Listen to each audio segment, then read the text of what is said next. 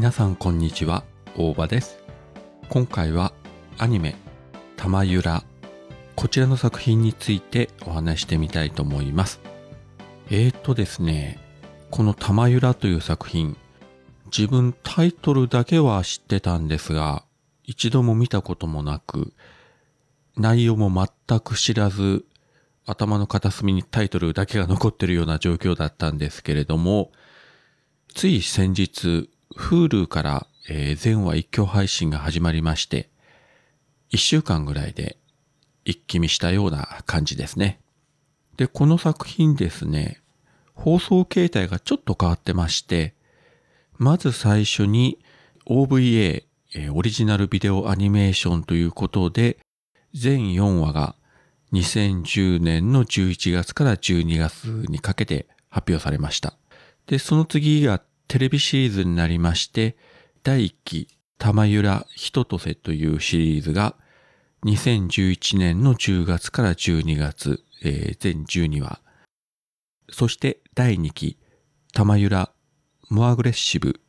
というシリーズが2013年7月から9月にかけて全12話が放映されております。そして完結編がですね、玉ゆら卒業写真という1話あたりだいたい50分から1時間弱の、えー、全4話構成なんですが、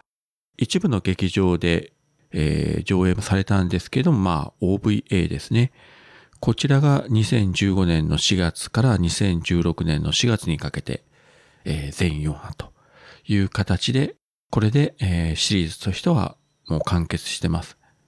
なので、えー、もう完結してから7年ぐらい経ってますよね。まあ、結構前になりますか。そしてこの作品ですね、えー、舞台は広島県の竹原市。で、ここを舞台として、えー、写真好きの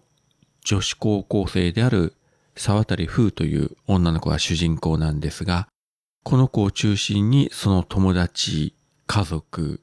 先輩、後輩、いろんな人たちと触れ合いながら、そして年が離れた、えー、まあ大人の友人、まあ知り合いといいますか、そういう人たちに導かれながら、自分の進むべき道を探していくというストーリーですね。だからある種の成長ストーリー、サクセスストーリー。いや、サクセスというのもおかしいですね。最初の OVA とテレビシリーズの第1期が、この、えー、沢渡風と友達の高校1年生を描いて、そしてテレビシリーズ第2期が高校2年生、そして最後の卒業写真というシリーズが高校3年生、そして卒業まで。まあ卒業した少し後まで描いてるんですけれども、で、回を追うごとにですね、いろんなキャラクターも増えていきまして、いわゆるゲストキャラが、まあ、セミレギュラー的になったりして、最終的にはかなり、えー、キャラクターの数が増えていきましたね。そして先ほど、えー、言いました通り、広島県の竹原市というところを舞台にしてるんですけれども、ここの描写が非常にいいですね。えー、自分行ったことないんですけれども、もうこの作品を見たら、ああ、いいな、行ってみたいなと思いまして。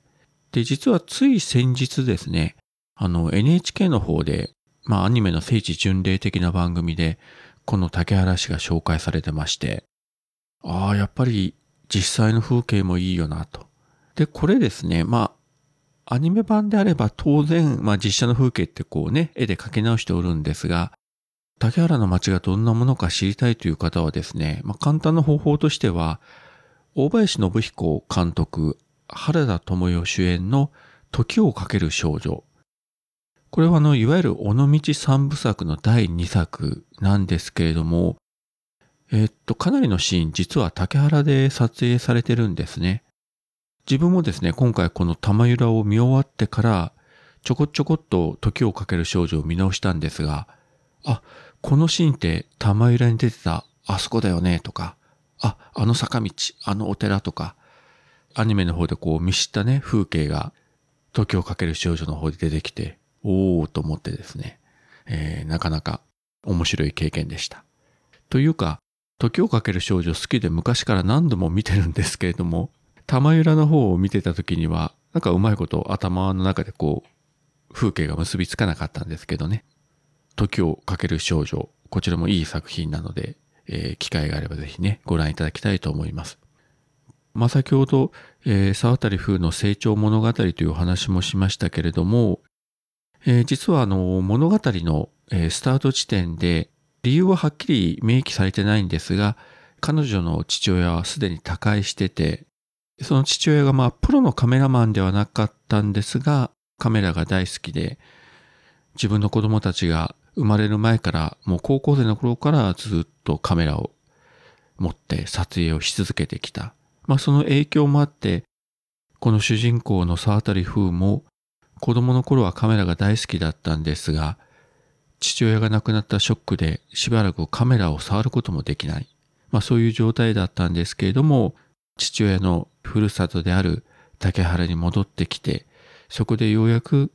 父が使ってたカメラを自分も手にして撮影を始め、で、それがきっかけでいろんな人たちと繋がっていくというのがまあ基本的な話の流れになりますね。そしてですね、この沢渡風はかなり最初の頃はもう引っ込み思案で、人前できちんと喋ることもできず、もうあわわわあわわしてしまうような感じなんですけれども、それをフォローする、まあ、3人の友人がいるんですけれども、彼女たちのキャラがみんな非常にいいですね。で結構ですね、もうあのコメディのシーン、本当にあの爆笑するようなシーンも結構あるし、まあその一方でついうるるっと来るようなシーンもあって、そこのあのバランス感覚というのも良かったですね。常にこうシリアスばかりではなくて、まあシリアスなシーンと笑えるシーンが交互に入ってきて、で、その背景に竹原の街並み、あるいは、えー、いろんなお祭りとかがね、描かれていく。そこの感じがなかなかいい雰囲気でしたね。なので、まあ、今回ですね、Hulu で全シリーズ一挙配信されたので、えー、まとめてみることができたんですけれども、えー、今までこの作品をね、えー、見てなかった自分の不明を本当に恥じるばかりでございます。もっと早く見ておけばよかったなと思いました。まあ今ね、いろんなあの配信サービス、まあ Hulu、アマプラ、ネットフリックス、ね、いろいろありますけれども、そういったところで新作アニメはもちろんのこと、昔のアニメもなんかひょっこりね、配信が始まったりして、そこで初めて、あ、こんな作品もあったんだとか、タイトルは知ってたけど、全然見たことなかったなと。実は自分そういう本当にアニメが多くて、最近もう一昔前というか何年か前のアニメを、えー、見直すことが非常に多いですね。昔のアニメと言っても、もう初めて見る限りにおいては新作と同じだからですね。非常に新鮮な目で見ることができるし、もう場合によっては1日3話も4話も見てしまうと。まあね、今ちょっと猛暑で暑いんで家に引っこもることも多いので、なおのことずっと見続けてしまうというね。もういい年をして本当にあのアニメオタクまっしぐらの生活で自分の今後の人生大丈夫だろうかと不安にはなりますけれども。まあまあその不安はさておき、これは強調しておきたいのが、出てくるキャラクター、まあいろんなね、個性豊かなキャラクターたちがいます。あの、ちょっと見とっつきにくいようなキャラクターもいるんですが、基本的に本当に嫌なキャラクターとか悪人というかそういうのはいません。だから見てて、あの、ストレスが溜まることはないと思います。今特にね、こんな世知辛い世の中ですけれども、この作品は心を癒してくれる、そういう感じの作品になってると思いますので、誰にでもお勧めできる作品じゃないかなと思います。機会があればね、えー、ぜひこの玉浦ご覧いただければと思います。はい、そういったわけで今回はアニメ玉浦こちらの作品についてお話しさせていただきました。それではまた。オルネポ10周年記念シングル「ウォンチベイベー」クマジャックインレーベルプロデュースによりダウンロード販売中購入者にはカラオケ音源付き CD をプレゼントします CD 単品でも売ってますどちらも300円クマジャックインレーベルかオルネポ特設ページの方へアクセスください